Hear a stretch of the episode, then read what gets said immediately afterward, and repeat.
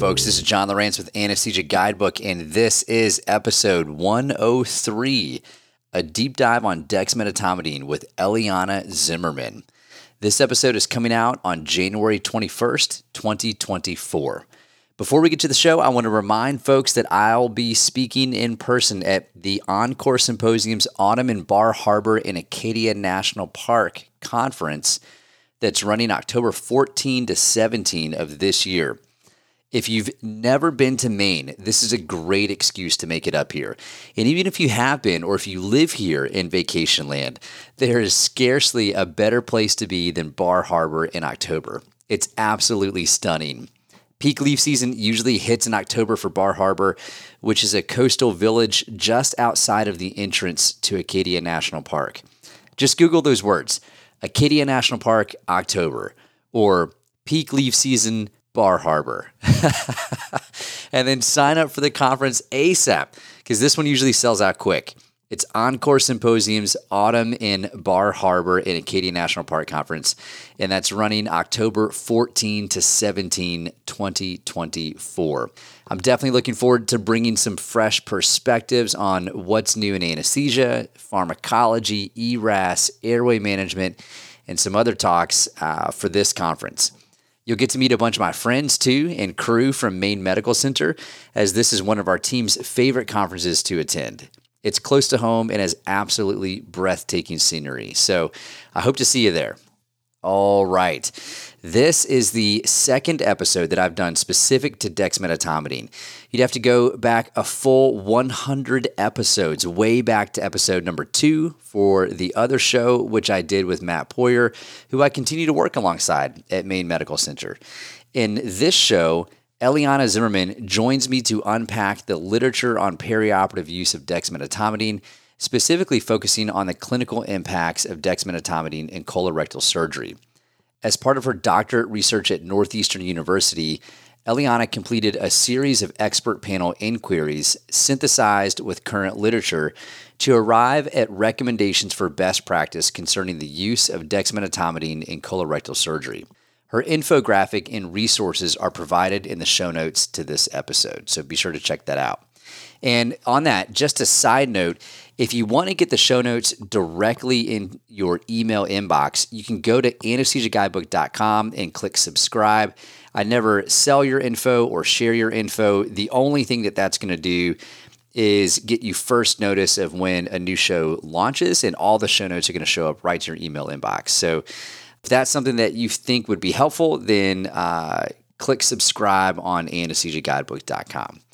All right, so Eliana Zimmerman graduated Wesleyan University with a degree in neuroscience in twenty seventeen and University of Pennsylvania with a degree in nursing in twenty eighteen. She worked as an I C U nurse at Jefferson Methodist Hospital from twenty nineteen to twenty twenty-two, and she is currently a doctoral student at Northeastern University with an anticipated graduation date of May twenty twenty-five.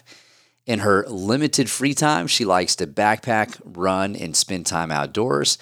She'd like you to know that her fiance, two cats, and her dog have kept her sane during the long days of anesthesia training. And with that, let's get to the show. Well, Eliana, welcome to Anesthesia Guidebook. I'm so glad to talk with you today.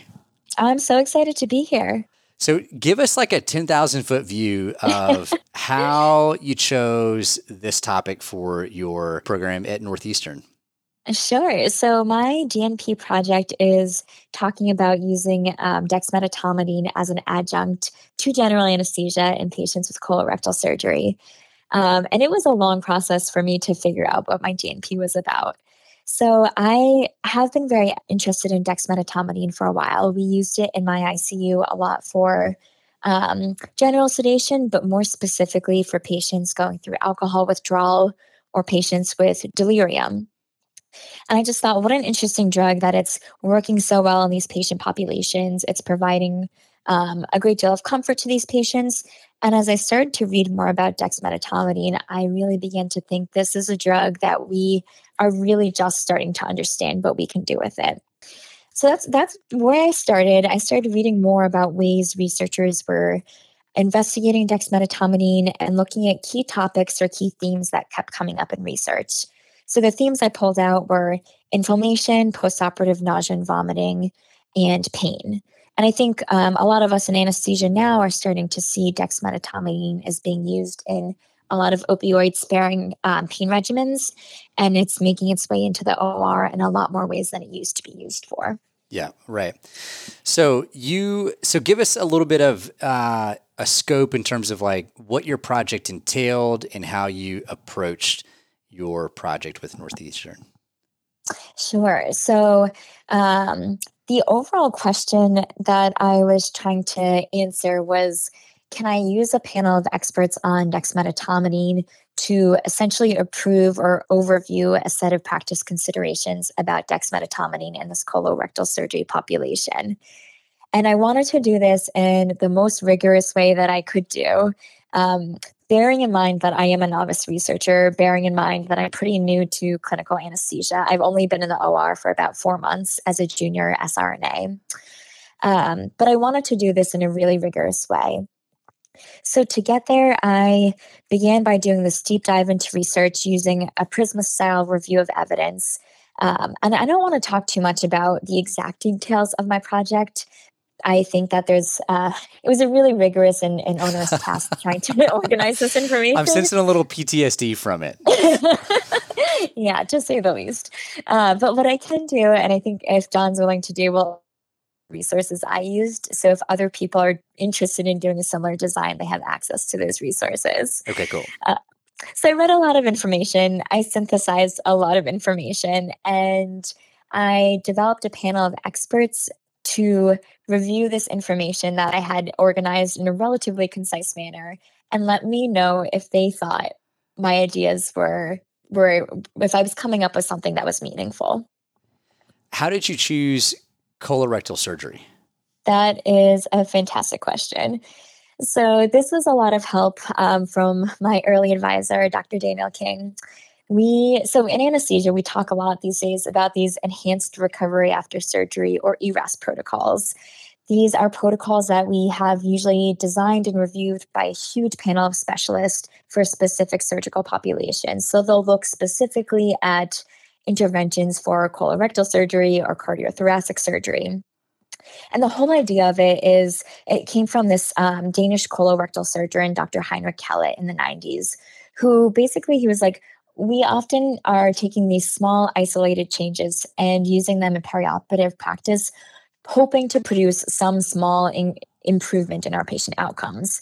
But we don't really know if these small changes are pr- producing a meaningful outcome. So what if instead we take these groups of large, multifaceted, multidisciplinary protocols and integrate those into perioperative outcomes and see if that improves how patients do? And we have found that when we make a large, multifaceted amount of changes, we have better patient outcomes.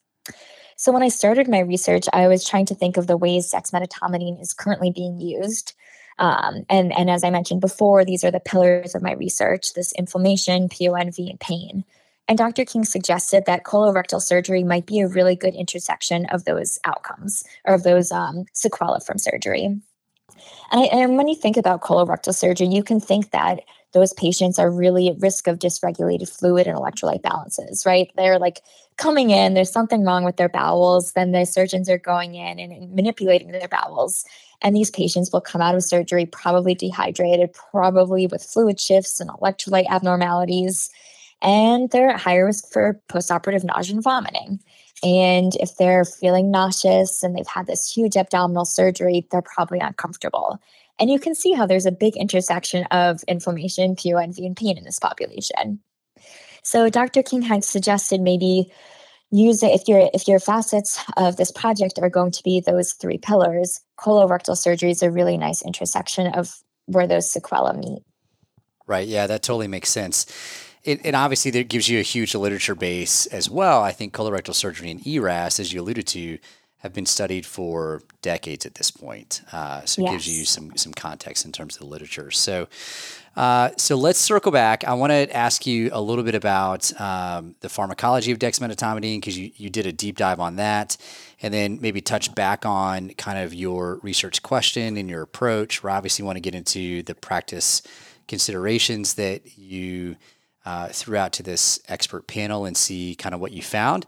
And then we should definitely talk about your graphic, your infographic that you developed, which is kind of the, the summation and overview of all of this research that you've done and the outcomes from your study. Uh, so we'll, we'll cap off maybe towards the end with that and then go from there. How's that sound? Yeah, that sounds great. And just so, right off, well, right off the bat, and you said there's no disclosures, right, to to get into?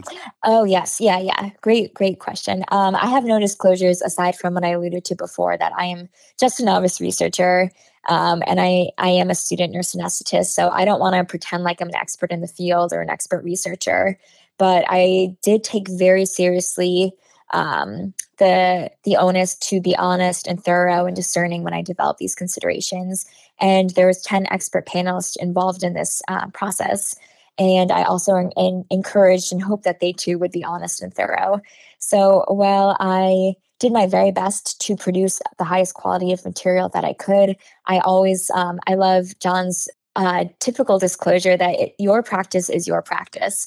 And the onus is on you to make decisions on what research is good, what is high quality, and where you're getting your information from. Yeah. So please maintain your own clinical skepticism, your own vigilance, so that you can be comfortable and confident in the practice you have. It's fantastic. And that should that should be said anytime people are consuming, you know, social media, podcasts, you know, stuff that you read, even even journal articles. You've got to take stuff into consideration and understand how to read, publish literature, and understand the the power of that. But certainly in terms of social media, Uh, we could be sitting here saying whatever we want. And obviously you're making the caveat that you're not, because you've done uh, a ton of work on this project. Uh, and that's also in in alignment with my goals, is to bring people as close to the truth as what we can get at, but people still need to step away from these shows and, and go, you know, test this against the literature according to how you read it and go from there with your own clinical practice. So, so with that said, let's get into the pharmacology of dexmedetomidine. All right. So dexmedetomidine, as we hopefully know, is an alpha two adrenergic agonist. Uh, there's three main classes of alpha two adrenergic agonists, but um, clonidine and dexmedetomidine, which I think are two of the two that we tend to use in anesthesia practice, are both imidazolines. Um, and prior to human research, they were actually first used in veterinary medicine, where veterinarians noticed that they had excellent analgesia and anxiolysis properties in animals. So clonidine was first developed, but it has lower, uh, a lower, relatively lower affinity for alpha two compared to dexmedetomidine, and it still has a two hundred to one alpha two to alpha one affinity ratio. So it's it's relatively, it does have some vasoactive properties.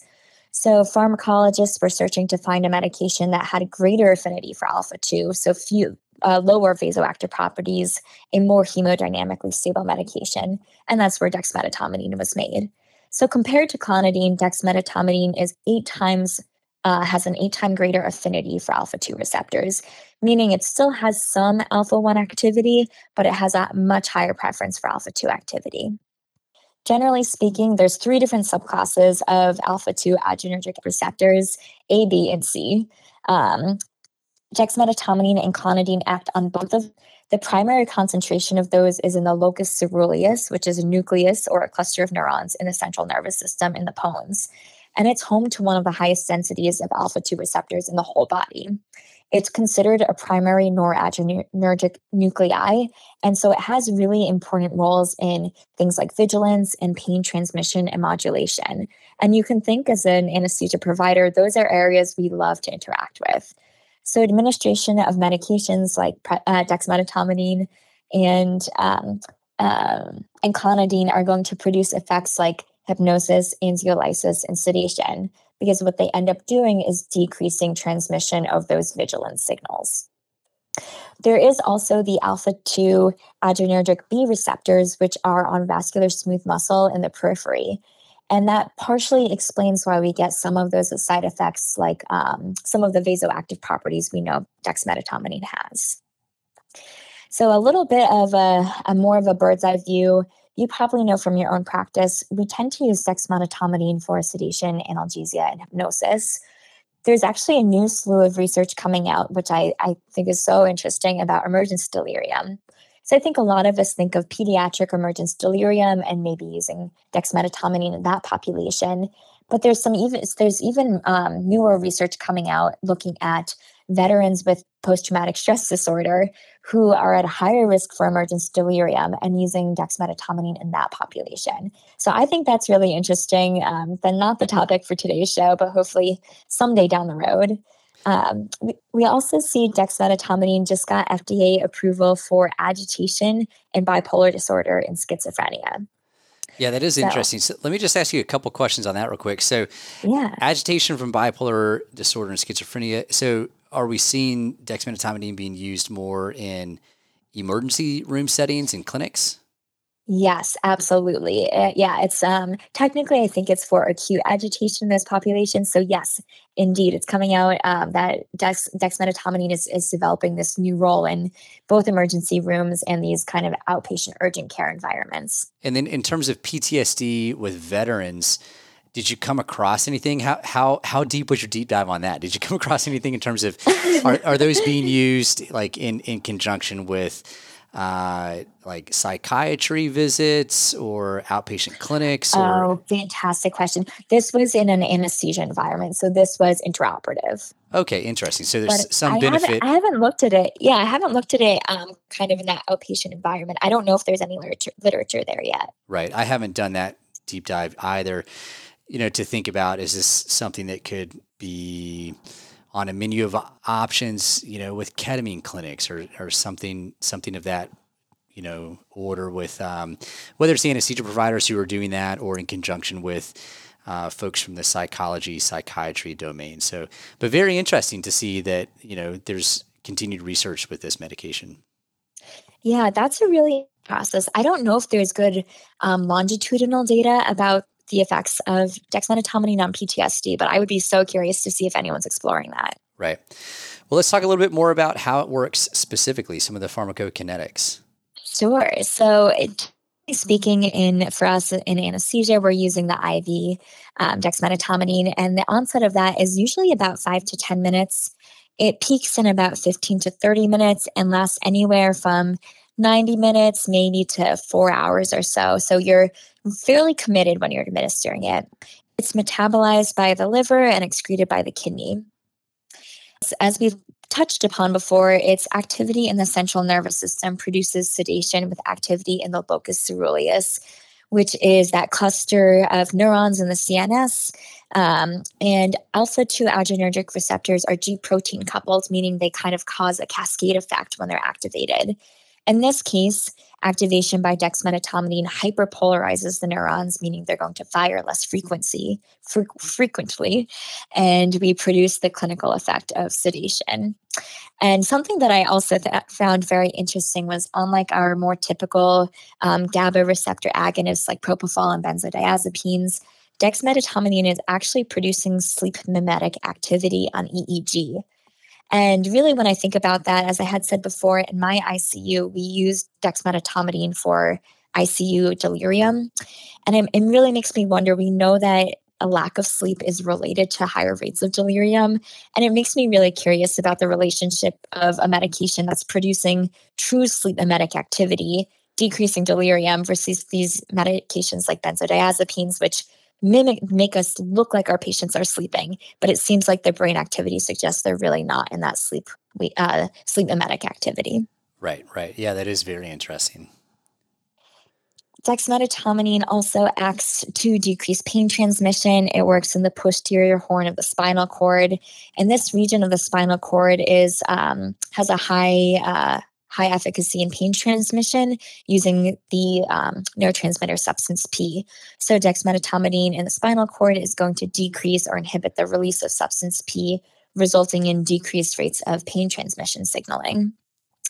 And then the final kind of key activity of dexmedetomidine is it decreases catecholamine release. Um, it acts on presynaptic membranes in the central nervous system, leading to a decrease in release of norepinephrine. So we know norepinephrine is a is going to cause sympathetic activity. So by decreasing norepinephrine, we get um, responses like a very predictable bradycardia and hypotension, which I think we all know is kind of the hallmark side effect of dexmedetomidine. And this occurs in a dose-dependent fashion. So you know the more you give, the more likely you are to see a um, degree of bradycardia and hypotension. But it's really important to remember that even though it's a, a dexmedetomidine is primarily an alpha two agonist, it does still have alpha one agonism. So if you were to go ahead and bolus dexmedetomidine, which we don't typically do in our practice, we usually give really small doses like four to eight micrograms at a time or a slow loading dose over ten minutes.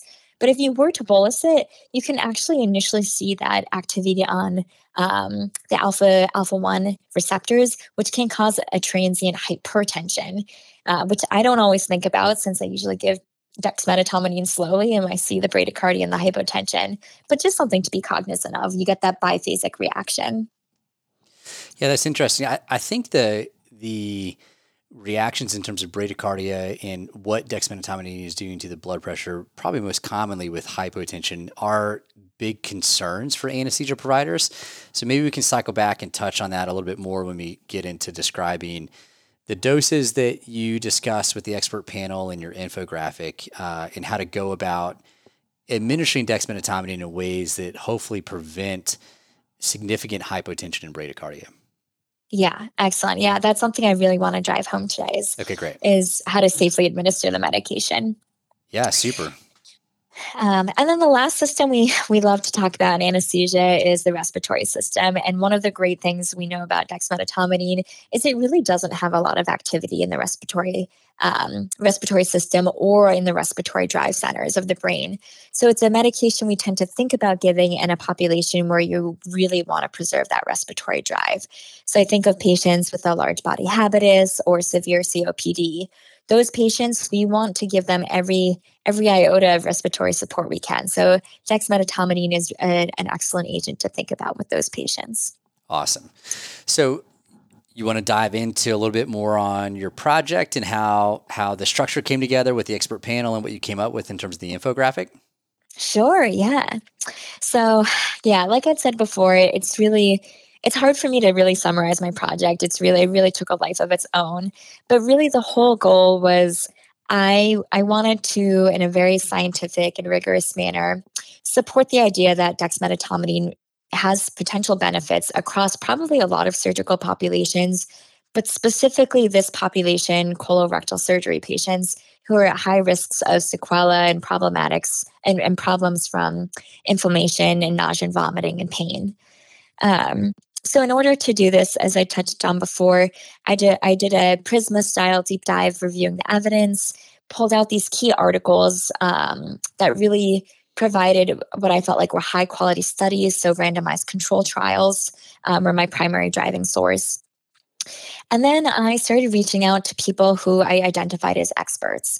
And these were people that Um, I understood to have a good knowledge in clinical practice or theoretical practice of dexmedetomidine. So ultimately, I had a panel of ten experts, several C R N As, an M D, and some PharmDs who had insight um, to provide about dexmedetomidine. And the goal of using this expert panel was to do what's called a modified Delphi process. And I will talk a little bit more about this because I had never heard of this before I started my project. So modified Delphi is a research design where you systematically and quantitatively combine both expert opinion and evidence from my PRISMA search to ask this panel of experts to review items and provide feedback on a set of considerations. So uh, I wanted to hear what the experts' thoughts were on the relationship between dexmedetomidine, inflammation, cognitive function, postoperative nausea and vomiting, and pain. But as Doctor Heinrich, um, as Doctor Heinrich Kellett, who who created the E R A S protocols, proposed with the advent of re- E R A S, sometimes making one small change doesn't really make a measurable change in patient outcomes. So I think it's more interesting to do a to use a combination of articles or combination of methods to de- determine if this kind of amalgamation of theories is going to produce a clinically relevant outcome. So according to the research I had gathered, I wanted my experts to advise if the benefits of administering dexmedetomidine were going to outweigh the risks. And that is something that's really important to me because anytime we give a medication, there's innately some risk that comes with, with changing what's happening in the body. And I wanted to know if they thought, is it worthwhile to give dexmedetomidine, or is the or is the risk potentially too great? The second question I really wanted to answer was if my experts thought the methodology of producing these guidelines was considered rigorous. And finally, the most important question is, is this even a useful tool? Are anesthesia providers willing to use a tool like this? Is it helpful to them in their practice? And does it potentially add to their practice?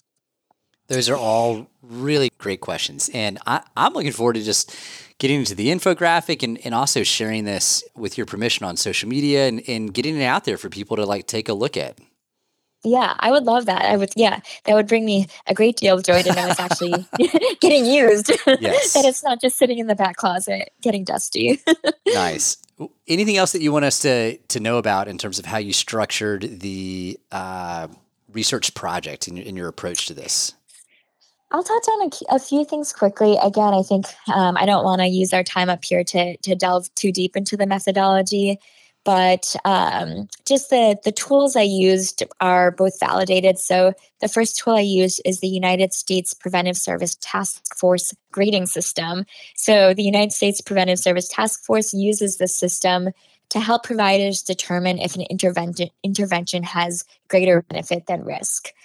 Um, And then I'll have um, John will bring that, upload that onto his website so you have access to that information, but that's accessible to the public.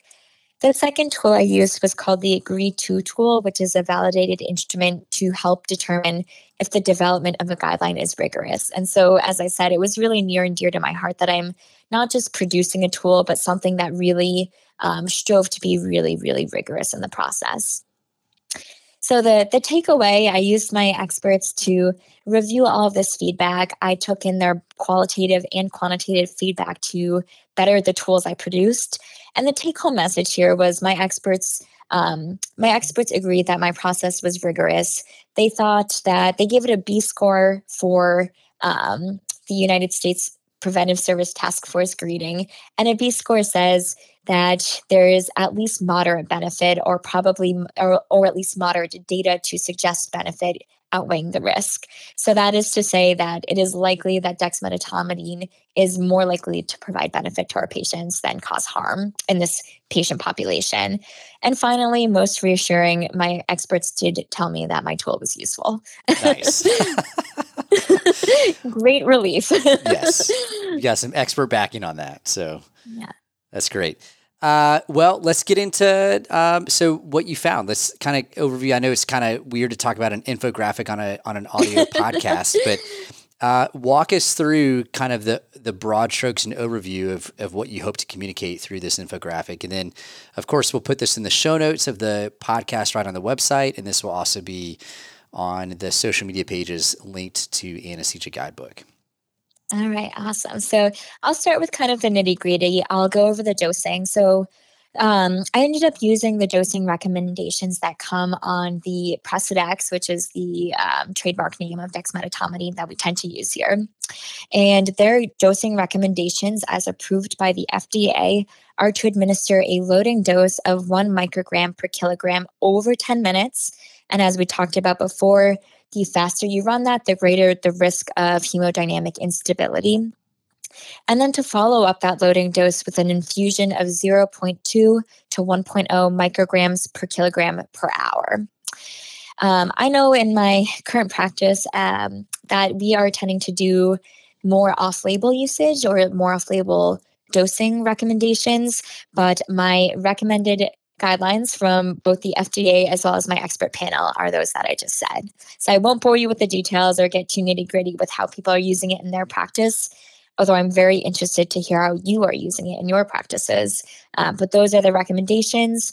And we recommend you start the infusion um, after endotracheal intubation and aim to stop at about thirty minutes prior to the end of the procedure, which we know can be rather difficult to gauge, remembering that it does have a relatively long duration of action, up to four hours. So there's merit in stopping it a little bit before surgery ends.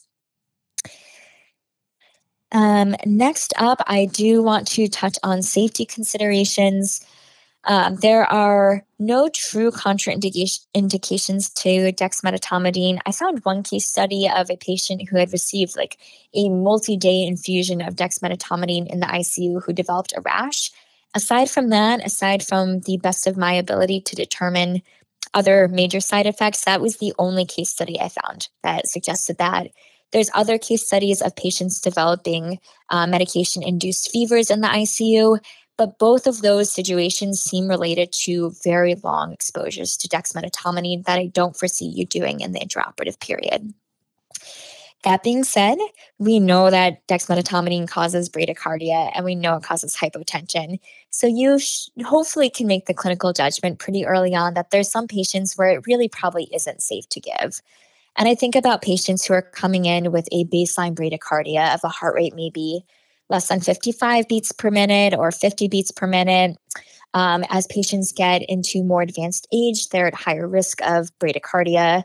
Um, patients that are already coming in with acute cardiac dysfunction probably need that um, heart rate to maintain their hemodynamics. Patients who already have heart blocks, um, the recommendation really is if it's greater than a second-degree heart block, but I would be pretty hesitant to use dexmedetomidine in someone who has a first-degree heart block as well. And then patients with a New York Heart Association class three or four um, heart failure. And I think from there, you can also intuit someone who's already coming in a little bit hypotensive, probably not the ideal patient for this medication. Right. All right. So the first topic we'll talk about um, is inflammation. And I think that this is this is probably my favorite. I'm not supposed to choose favorite children. This is probably my favorite child of these topics. And it, feel, it I, feels like a child after all the effort that you've put in. That's right. So we'll start by talking about ischemia reperfusion injury. To break that down, this is kind of a counterintuitive process where you you have an injurious process following return of blood flow to an area that had been ischemic. So we get ischemia when demand for oxygen exceeds delivery of oxygen. When that happens, we switch our um, energy-producing mechanisms from aerobic glycolysis, which uses oxygen, to anaerobic glycolysis, which is generally less efficient, and it has this horrible side effect of producing lactic acid. As the name implies, lactic acid is an acid. And it causes a local shift in pH to be more, more acidemic, resulting in negative feedback, which produces um, slower production of energy or A T P. And without adequate A T P, our cells have to switch to these non-A T P-dependent pathways, trying to maintain homeostasis. And from there, we get a release of calcium from the mitochondria into the cytoplasm. And ultimately, with prolonged periods of ischemia, our cells struggle to maintain homeostasis and they die. And then that sounds pretty bad as is, but when we reperfuse that area, we return adequate blood flow to that area. A few things happen which actually lead to inf- an inflammatory cascade. So we get liberation of reactive oxygen species, we get a triggering of the complement system, cytokines, and a lot of other immunologic mediators. And the net effect of this is um, local inflammation, which then can spread to systemic inflammation. So this, I think this whole process I find really, really interesting. And I am, again, not an expert in this, and I really don't want to bore you with it. So if you want to geek out, like I like to geek out, you can read this great article. Um, it's a, it's a, actually a chapter in a textbook by Kellett and Fittridge from two thousand eleven called Pathophysiology of Reperfusion Injury. And I will ask John to include that on his webpage as well. But the net takeaway is, in these situations where you're having ischemia to a specific area in the body, you get these sequelae um, that lead to apoptosis of cells. You reperfuse the area, and that apoptotic process is going to lead to this cascade, cascade of inflammation. So in colorectal surgery, we see that this, this ischemic reperfusion injury occurs pretty quickly. We have insufflation of the abdomen, which is decreasing blood flow. We get transient hypotension from us from anesthesia. They may be placing vascular clips, which again will decrease blood flow to these areas. And it takes as little as fifteen minutes for these um, for this ischemia to actually result in metabolic changes. So when you think of the colorectal surgeries you've been a part of, you can probably think to yourself that they lasted way longer than fifteen minutes. So almost certainly there was going to be some ischemia to this area, and that was going to trigger this inflammatory cascade. So very soon after this fifteen minutes occurs, we actually begin to see intestinal barrier breakdown. So the lumen, so the um, mucosal walls of the intestines start to break down. They start to undergo ap- apoptosis. And very soon after that, um, especially if inflammatory processes are happening, it's really easy for bacteria to translocate from the inside of the gut to the inside of the blood vessels. And we know that that is a recipe for sepsis. So as I was developing my practice considerations, I was really looking for biomarkers that were going to cue in to signs that there had been intestinal ischemia. And the two markers I found that were relatively specific for intestinal ischemia are diamine oxidase and intestinal fatty acid binding protein. So diamine oxidase is an endocellular or um, an enzyme from within the cell, which is present in pretty much all tissues in the body, but it has a really specific type that exists in the intestinal um, intestinal wall. And so when you see increased rates of this serum marker, you have um, it, it pretty directly correlates with the degree of ischemia that's occurring in that part of the bowel. Intestinal fatty acid binding protein is secreted um, specifically from the small intestine, so it's a pretty good marker for small intestinal injury. And um, I favored studies that tended to use serum markers of diamine oxidase and intestinal fatty acid binding protein because those indicated that there was some degree of intestinal damage. A lot of studies look at more familiar markers like interleukins four and six or C-reactive protein. Those are markers that I was more familiar with in my practice. And those tell us that there is some inflammation happening in the body, but they're not very specific. They exist pretty much everywhere. So diamine oxidase and intestinal fatty acid binding protein are really specific, are re- uh, I should say they're relatively specific markers um, just for intestinal injury. So to recap, we have diamine oxidase and intestinal fatty acid binding protein, which are both relatively specific to gastrointestinal inflammation. We also looked at, I also looked at studies that looked at interleukin four and six, tumor necrosis factor, and those are more general indicators of systemic inflammation. So we have that background, and of course the question is, why are we talking about this with dexmedetomidine? So we have a lot of articles coming out now that shows dexmedetomidine imbo- improves both serum and clinical markers of inflammation. So I'll start by talking about the serum markers. Dexmedetomidine is suggested uh, to have protective effects against ischemia reperfusion injury by promoting homeostasis, modulating autophagy, decreasing catecholamine release, and um, it seems to also decrease levels of interleukin six as well as tumor necrosis factor alpha. So some of the key articles I used in developing my practice considerations specifically looked at non-emergent colorectal surgery. And um, I want to highlight here that I wanted to look at non, non, um, emergent colorectal surgery because in an emergent population, there's a lot of other confounding variables happening. Those patients might already be septic. Inflammatory cascades may already be um, kind of rolling out and causing general mayhem. So non-emergent colorectal surgery felt a little bit more like a controlled population. These stud- studies measured serum inflammatory markers like diamine oxidase and intestinal fatty acid binding protein, and across um, pretty much categorically showed that there was lower serum levels of these markers both at post-op hour zero and twenty-four hours out. So unfortunately, my studies didn't tend to look much further than that, but I did think it was a really good measure of what we're seeing immediately postoperatively. Dex, patients who received dexmedetomidine did have lower rates of serum inflammatory markers. And so, so just to jump in there, that's the that's the independent variable was whether or not they got a dexmedetomidine infusion? Correct. That's a great question. Yes. All other variables held constant. Dexmedetomidine was the only thing we changed. Oh, that's so interesting. And were those decreased levels of inflammatory markers considered to be clinically relevant? That is a fantastic question. So I think kind of the tricky question here is um, what is clinically relevant? What does that mean? So I cannot completely answer that question, but what we did pull out was um, this really interesting subset of articles that looked at postoperative delirium and postoperative cognitive dysfunction as clinical markers of inflammation. Um, this, again, this is really, really my favorite topic. Um, So I did, before we kind of delve into the clinical outcome implications of this, I just want to touch on the difference between postoperative delirium and postoperative cognitive dysfunction, uh, I think we often kind of um, uh, put those two outcomes together, but they are a little bit different. So they both have um, postoperative delirium and postoperative cognitive dis- dysfunction have a lot of overlap in their clinical presentations, their pathogenesis, and their risk factors. So both um, both include alterations from baseline mentation, but postoperative delirium is a lot more like attention deficit, agitation, confusion, whereas postoperative cognitive dysfunction is is has this hallmark clinical change from cognitive function.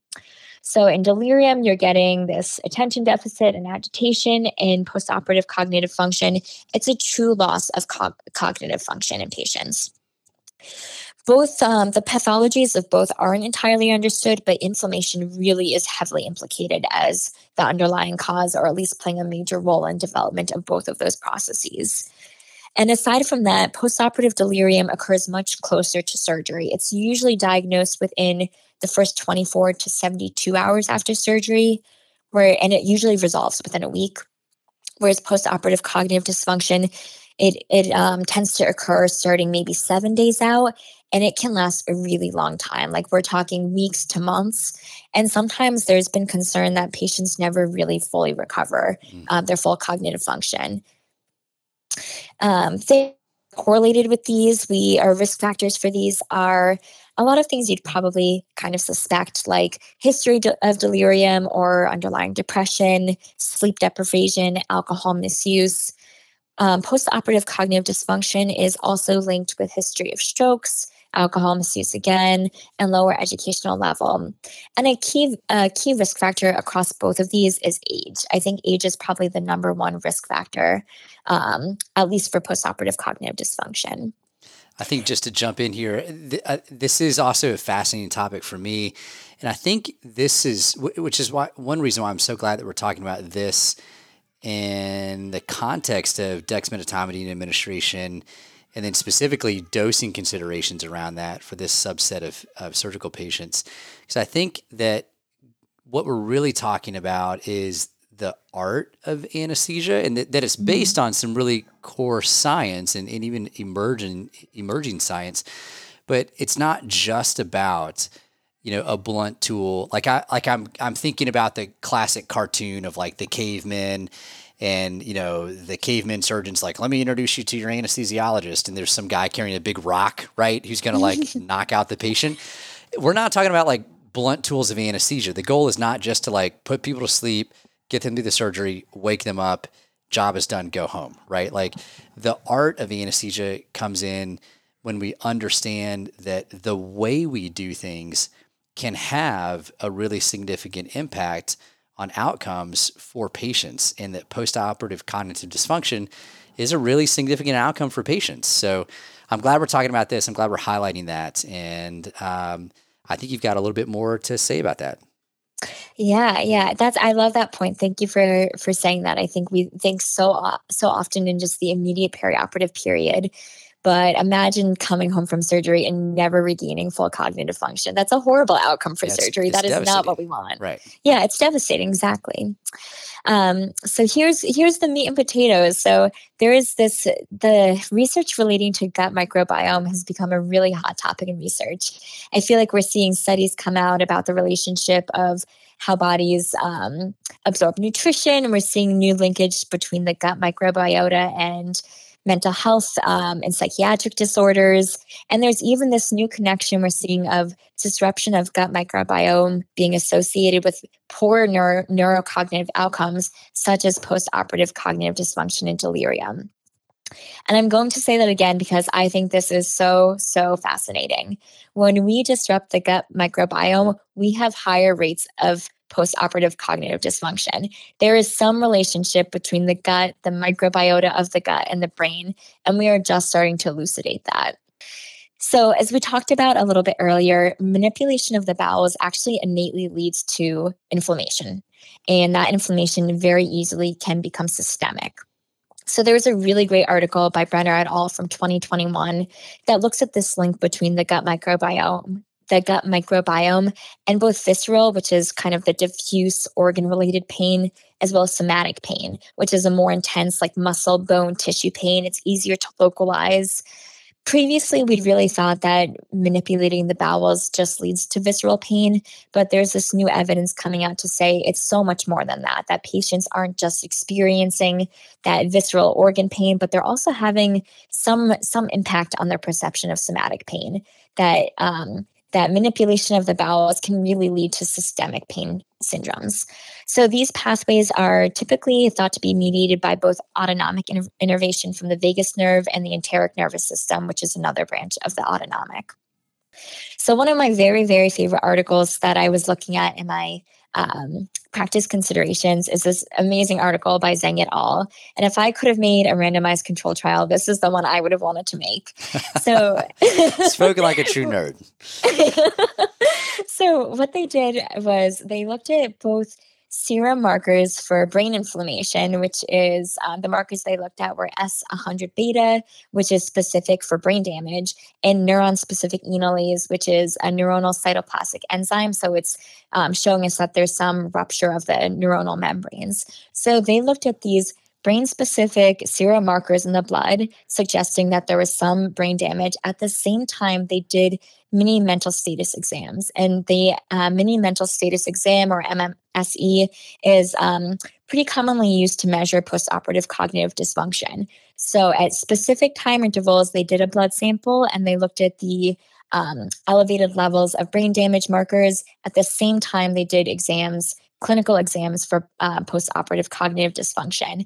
And they found in groups that had received dexmedetomidine intraoperatively versus groups that did not, that categorically at every time interval, their serum markers of brain damage were lower and their um, their degree of postoperative cognitive dysfunction was also lower. So receiving intraoperative dexmedetomidine in this beautiful study suggested that both inflammatory, both um, brain damage markers as well as clinical markers of postoperative cognitive dysfunction were lower.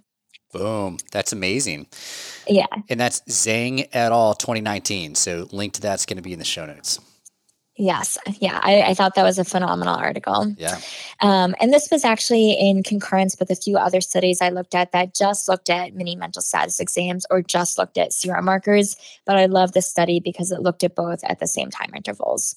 That's amazing. Another, yeah, I, I just thought that was so fascinating. Um, and then another, one other study showed that dexmedetomidine, intraoperative dexmedetomidine, was shown to have lower cerebral oxygen metabolism in elderly colorectal surgery patients. And this is so important because if you're trying to avoid ischemia in the brain, lowering the amount of oxygen that is being um, extracted from the blood provides a greater buffer between demand and supply of oxygen. So you're less likely to have ischemia in patients who have these lower metabolic rates in their brain. That's very interesting. So what else do you want to say on dexmedetomidine? So that was that was kind of rounding out our inflammatory pathway. So we'll um, now we'll we'll move on to pain, which we in anesthesia know and love so well. Um, I think we have all talked about staying ahead of the pain, especially in the perioperative period. We think that starting pain management in the pre-op period has much better outcomes on our postoperative pain scores. And I think a lot of the new research is we're trying to move a little bit a ways away from opioids is pursuing these multimodal ana- analgesic approaches. So aside from what is obviously a very unpleasant experience to experience pain, pain poses a big barrier to surgical recovery, especially with colorectal surgery patients. You have a patient who's undergoing this abdominal procedure. One of the things we want them first to do so early on is get up and start moving to help that gut recover, to help uh, promote gut motility. And a patient who's in pain is not the one who's going to be amenable to that. When the physical therapist com- comes by and says, time to get up, time to get out of bed, they are the ones that are saying, no, I am so uncomfortable, I can't move. And what that's going to do is decrease our gut motility, and maybe Maybe we then reach for opioids to help them with their pain. And we know that opioids, their activity across pretty much all of op- all the opioid receptors leads to a decrease in gut motility. And opioids prolong gastric emptying. They have anti-secretory effects throughout the whole G I system. And the net effect of this is a G I system that does not want to propel forward. And you know what else? Actually, a pop in a in populations who are at high risk of postoperative cognitive dysfunction, opioids have been shown to slow cognitive recovery even further. So this is kind of this endless horrible feedback loop of not moving, more opioids, worse um, cognitive recovery. Across a lot of surgical populations, dexmedetomidine has begun to make its way into a lot of the E R A S protocols and part of these multimodal opioid-sparing or opioid-minimizing analgesic management um, systems. So I want to note, as far as I can discern, there isn't really like a universal recommendation for how you should create a multimodal analgesic regimen, but it does seem like a lot of these E R A S protocols across surgical populations are really advocating to minimize opioids whenever possible. Um, and several of these protocols have started um, directly saying dexmedetomidine and maybe clonidine as, as well um, can really be helpful in, in trying to mitigate the use of opioids. So as I was develop as I was developing my practice considerations, there wasn't overwhelming evidence that specifically in the colorectal surgery population that dexmedetomidine decreases opioids.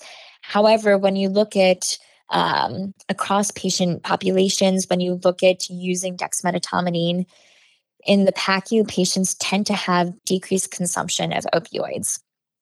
So Uh, we see in these meta-analyses coming out that dexmedetomidine does contribute to lower total perioperative administration of opioids, and it actually improves patients when they self-score their own pain postoperatively. So again, to reiterate, specifically in colorectal surgery patients, the literature isn't strongly suggesting that dexmedetomidine decreases opioid consumption. But um, this was one of those times when I really wanted my experts to weigh in. Does the benefit, potential benefit of administering dexmedetomidine outweigh the risk? So the literature doesn't strongly suggest dexmedetomidine decreases pain scores, but across other surgical populations, the literature is much stronger. And probably more importantly to me is highlighting that dexmedetomidine never worsened pain scores and it never increased opioid administration. So maybe the data isn't strong to say that it helps in colorectal surgery populations, but there's no evidence that it, it makes things worse in pain scores. I think that's a fair comment. I think it is interesting to look at some of the other surgical types and to see an opioid sparing effect strongly evident in the literature, even though that hasn't been borne out in colorectal surgery.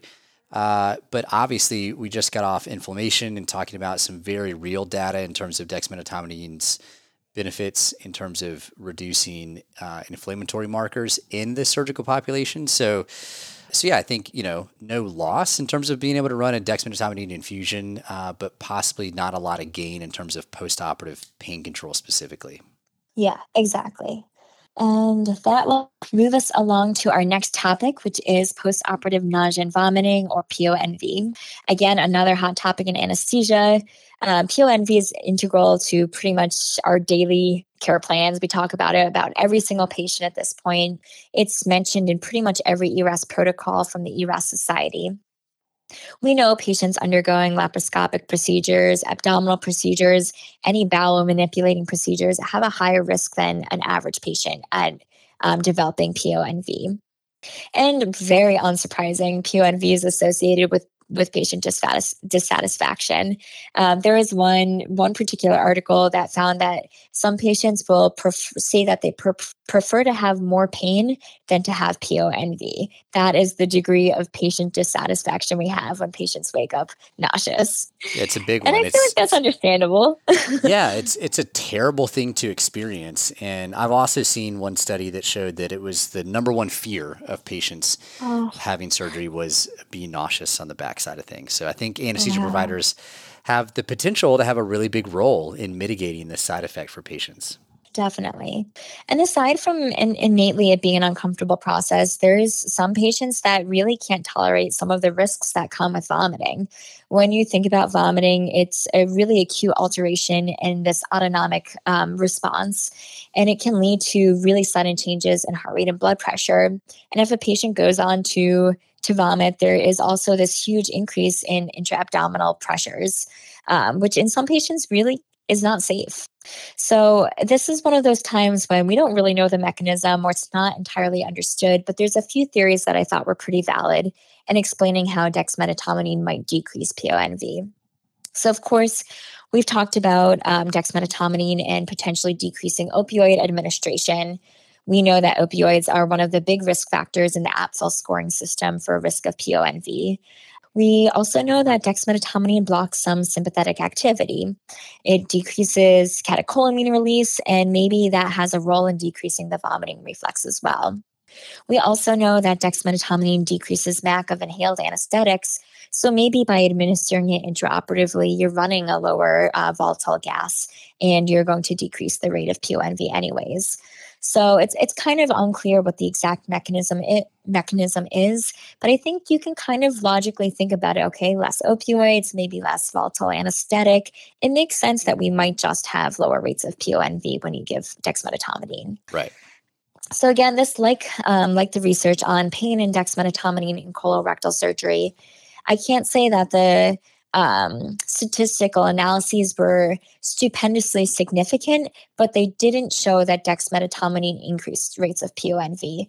So this was one of those times when I really appreciated having my expert panel look at this research and say, uh, maybe the data isn't very strong at this point in time. Maybe we need greater meta-analyses looking into this specifically. But it seems like the benefit of running dexmedetomidine still outweighs the risk, at least enough to to give it a moderate um, scoring. Right. Yeah, that seems to make sense. Um, again, I think, you know, data is emerging on dexmedetomidine, and, and I don't think we're here today, just so listeners understand, we're not trying to necessarily make a case for dexmedetomidine, but as you said early on in the show, just to represent what the facts are. And so we're seeing some pretty favorable outcomes in other types of surgery, pretty favorable outcomes in terms of colorectal surgery with decreased inflammatory markers. And then, you know, maybe not as strong as correlation with decreased pain and decreased postoperative nausea vomiting, but as a useful tool in a multimodal approach to sedation and analgesia, uh, you know, intraoperatively, I think dexmedetomidine is a pretty significant tool to understand. So I am glad that we are talking about it today. Yeah, excellent. Yeah. And then uh, the final the final take-home message really um, for this colorectal surgery population is one of their greatest, most important milestones to getting discharged home is return of gut motility. So postoperative ileus, which is this temporary impairment of bowel function after surgery, can cause um, just abdominal distension, increased rates of nausea and vomiting, and delay passage of stool. And in a lot of these patients, the surgeons don't want to let them go home until we know that their bowels have at least returned to some functionality. So postoperative ileus can be caused by several things. It can be neurogenic, which would be a sympathetic stimulation which inhibits gut motility. It can be related to inflammation. So we talked about that mechanical manipulation of the bowels during colorectal surgery actually decreases gut motility. Pharmacologic, again, we're looking at opioids. And it can also be related to immobility. And as you hopefully have kind of gleaned away by now, dexmedetomidine potentially improves all four of those things. We know it decreases nor- norepinephrine release, and maybe thus it's going to impact neurogenic causes of postoperative ileus. We, we suspect that it decreases serum inflammatory markers. We we often see that it decreases the amount of opioids we need to administer intraoperative and postoperatively.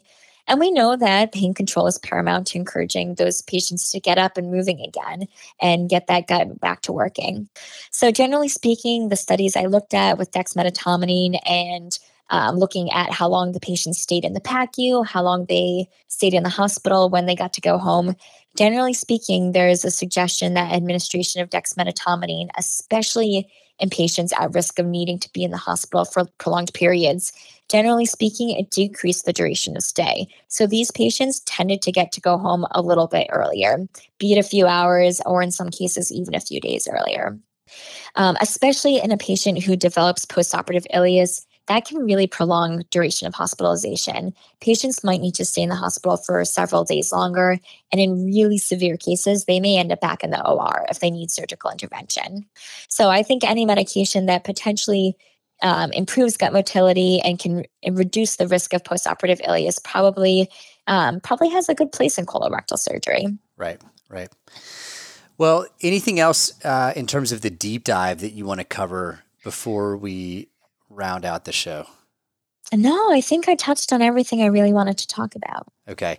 So just to review briefly, so you put a, you summarized a lot of this information into a very clean, easy to understand, quick uh, infographic in which you hone in on the patient population, colorectal surgery. You talk about the potential intraoperative benefits, the short-term benefits, the long-term benefits, looking at uh, you know, decreased opioid consumption, it's sleep mimetic, early return of gut motility, decreased delirium inflama- inflammatory markers, and decreased post-op nausea vomiting. And then long-term benefits of possible decreased uh, postoperative cognitive dysfunction. You went through patients that it could have the most benefit with, some safety considerations, which you touched on earlier in the show. And you also talk about uh, in a brief overview with some with some nice photos, uh, the the mechanisms of action of dexmedetomidine, where it's working in the body, how it's influencing the brain, the gut-brain axis, inflammatory markers. All of that is in this uh, infographic.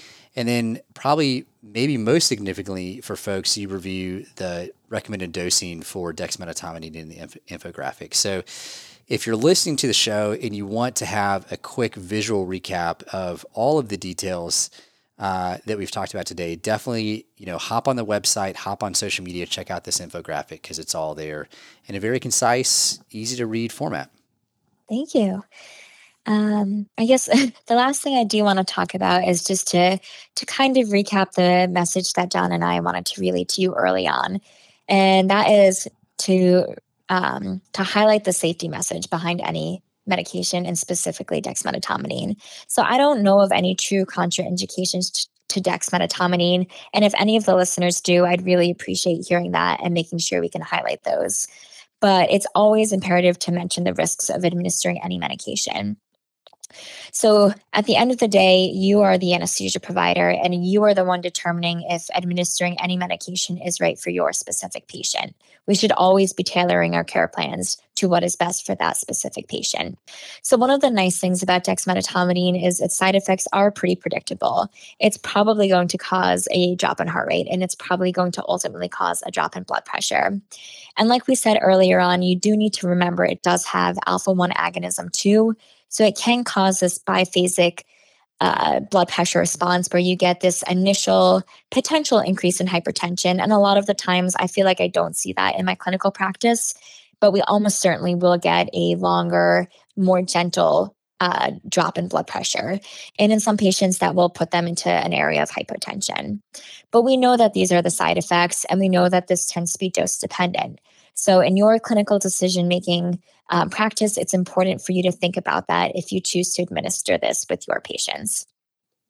And I think I mentioned all of the more specific um, side effects and pa- patient populations to maybe be more cautious in, so I won't reiterate that now. Right. Uh, fortunately, if you do have a patient who you are worried is having um, too much bradycardia or too much hypotension, they're maybe a little more hemodynamically unstable than you'd hoped. Um, first and foremost, you would just stop the infusion. And most of the time, that's all you really need to do. It will take a little bit of time to wear off. As we discussed, its peak action is about fifteen to thirty minutes in. Um, and if you really need to give something, usually glycopyrrolate or ephedrine will be enough to bring up the heart rate, or with ephedrine, you get um, both the heart rate and blood pressure increase. If it's really, really bad, if you're really um, having a patient who's severely bradycardic and they are not stable, you then would reach for atropine. Um, and if you think that hypovolemia may be playing a role, you can always administer fluids. But again, usually all you need to do is just stop your infusion and give a little bit of time or perhaps a little bit of ephedrine.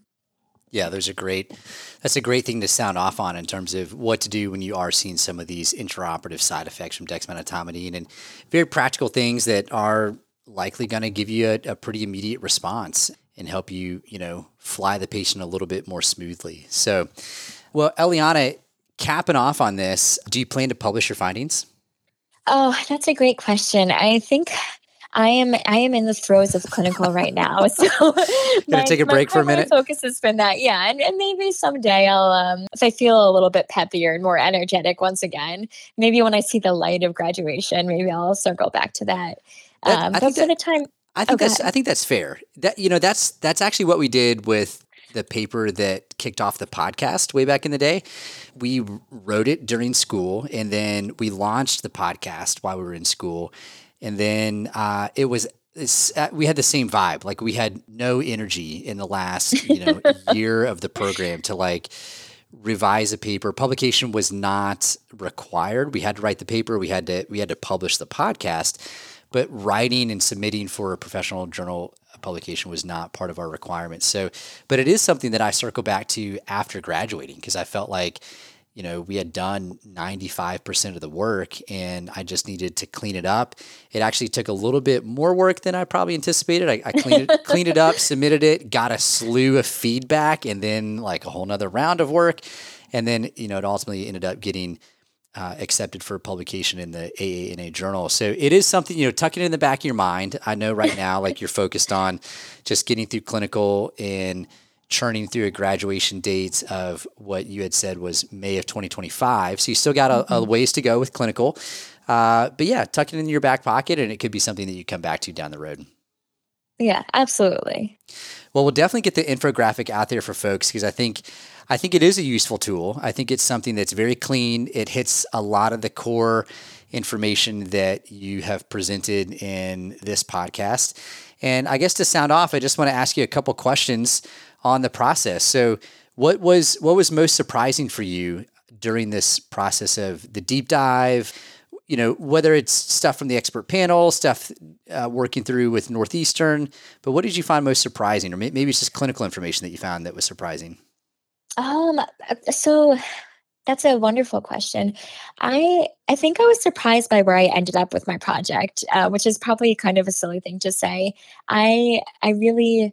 Um, Doctor King did a really wonderful job of kind of reeling me back in as I was going down all these rabbit holes and deep dives and thinking my project might like look like this or like that. Um, so I was, I was, I, colorectal surgery was not the population I had anticipated um, honing in on. Um, and then I think I was really excited to learn about sort of these more fringe uses of dexmedetomidine, like this emergence delirium in uh, um, patients with P T S D. Right. Um, and then to learn about the veterinary medicine. I just, I kind of enjoyed oh, right. just like letting my brain wander. We didn't even talk about that. That could be a whole nother show. The times that my dogs have gone under anesthesia, they've gotten a mix of ketamine and dexmedetomidine. And there's a reversal agent in vet medicine for dexmedetomidine. Is there really? Wow. That's so interesting. There. I wonder if that will make its way to through F D A approval someday. Oh, it would be, I mean, right. I, I was going to say it would be stellar if it did, but But I don't know. You'd have to look at the studies and figure out, you know, um, does it pull people out of sedation? Does it take away the benefits that, you know, we're realizing from dexmedetomidine, um, whether it's a smoother emergence, decreased postoperative cognitive dysfunction, improved inflammatory markers? Does it take away the sedation and leave the benefits? Does it take away the benefits with the sedation? I don't know. So my dogs still come out pretty wonky though. Reversal or no reversal, their eyes are like rolling around and they're walking sideways and slobbering. So uh, maybe they just needed, you know, more reversal. Who knows? Um, what just for the other uh, graduate students out there working through their D N P projects, what was most frustrating to you about this process? Oh, another great question. I think sort of as you alluded to as well when you went to go publish your paper, it just nothing took as long as I thought it was going to take in a bad way. Like everything took like thirty percent more time than I wanted it okay. to. Yeah, that's fair. Um, and it, yeah. And it was like, I wanted to enjoy the process as much as I could, but not being able to really gauge what I needed to give it was really challenging for me. Right. Right. I feel like so often projects like that are nebulous in that you've got a great idea, but it's a bit of a journey. You don't really know where it's going to end and you don't, No, you know, there's, there's variables that are beyond your control, you know, what your project chair feels is sufficient, what questions they pose to you, how they want to redirect things. So you often don't know how a project that is this massive and complex is going to turn out, but Uh, I think that is why you want to pick something that you are really interested in, because you're going to spend a lot of time reading and thinking about it and writing about it. So if you at least have that baseline interest, it can give you some motivation to to see it through to the end. Yeah, absolutely. I think that is really good advice. And I think other really good advice I received kind of on that same note is just trying to choose a project that will be feasible. And clearly right. that was something I struggled with um, because I, I underwent a lot of work. Um, but yeah, trying to envision what the final product will be really helps know how to drive the ship as you're trying to get there. Right. Well, and I, and on that note though, I do commend you for, for following through to the point of wanting to do a show about this. Cause for a lot of the folks that I partner with to do episodes on their projects, the episode is part of their project. The episode mm-hmm. is part of their dissemination or their launch or their publication of the project. It's it's part of how they get it out. You know, some universities require you to speak at a conference or do a poster presentation or publish a paper. Uh, and universities recently have been realizing, I think, the power and benefit of social media and, and podcast. And so they've allowed that to be a dissemination platform for many D N P projects. But this is not that for you. This is purely you just wanting to uh, to keep talking about dexmedetomidine. But no, you you you reached out in the early stages of your project, and we talked about you know uh, the expert panel phase and and some of the you know I've, I've got a previous show on dexmedetomidine, and so we talked a little bit about that. But yeah, coming on here today though, I commend you on that. That um, you found this to be interesting enough that you wanted to share it, and uh, you coming on here is is not part of you know, any requirement or, or phase of your project. So nice job on that. Uh, and then the last question I've got for you on, on all of this is, um, how has this project changed your practice? Uh, also an excellent question. Um, so as I had mentioned, I'm pretty new into the clinical environment, but it makes me think about reaching for dexmedetomidine, I think more than I, or I guess advocate for using it more than I think I would feel comfortable if I wasn't so familiar with it. Right. And yeah, I think I'm, I'm trying to use it more. I think I really like it when we're doing multimodal analgesic. Like I all, I will almost in, invariably reach for dexmedetomidine if we're going for a really like true multimodal approach for a super painful procedure for someone who's maybe more opioid tolerant. Um, it, it's the medication I always want to have in my pocket for that. And I think more from a curiosity standpoint, I kind of like in the back of my head, I'm like, oh, hopefully fingers crossed that this is also helping with things that I don't think I can measure, like P O N V. Like I don't think me as Eliana will ever really know if my use of dexmedetomidine mm. in my personal practice is affecting that, but I, I like to think it might. Um, and I, it kind of encourages me to incorporate it more. Right, right.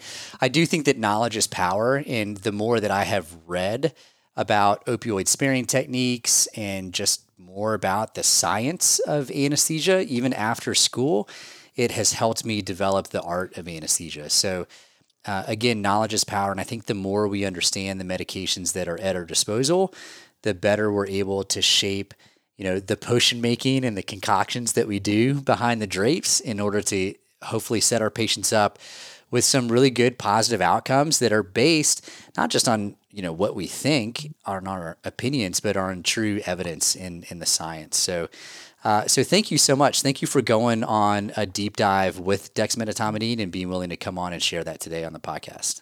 Yeah. Thanks for, thanks for hearing me and, and listening to a lot of my geeking out over my pleasure in reading this literature and learning more about it.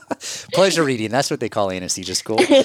Uh, well, anything else that you want to say before we sound off? No, I think that's all I have for you. Okay. Well, Eliana, thank you so much. And uh, I wish you the, the best as you wrap up the rest of your clinical training. Thank you. It was such a pleasure talking to you. What up, y'all? I wanted to drop a reminder that if you're a C R N A looking for a great team to invest yourself and your career in, check us out at Maine Medical Center in Portland, Maine. While the clinical opportunities would challenge you and the location is one of the best, our people and sense of community are truly what set us apart. Reach out if you want to learn more.